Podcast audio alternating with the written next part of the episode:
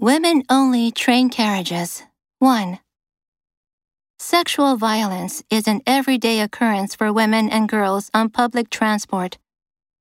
The latest statistics from the British Transport Police show a twenty-five point two percent increase of reported sexual offenses on public transport, with one thousand three hundred ninety-nine recorded incidents across England, Wales, and Scotland in two thousand fifteen. Many of these, forty percent, happen on the London Underground.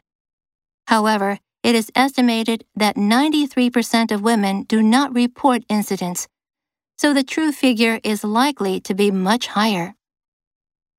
As part of a policy to tackle the harassment women and girls face in public spaces, Jeremy Corbyn, frontrunner for the Labour Party leadership, suggested opening a consultation on women-only train carriages. Several other Labour M Ps, in particular his leadership rivals Liz Kendall, Yvette Cooper, and Andy Burnham, condemned the idea, while the Everyday Sexism Project in two thousand fourteen described women-only train carriages as a step backwards. Women-only transport is not new. Internationally, a number of countries have introduced them, for example, Mexico, Japan, and India, among others.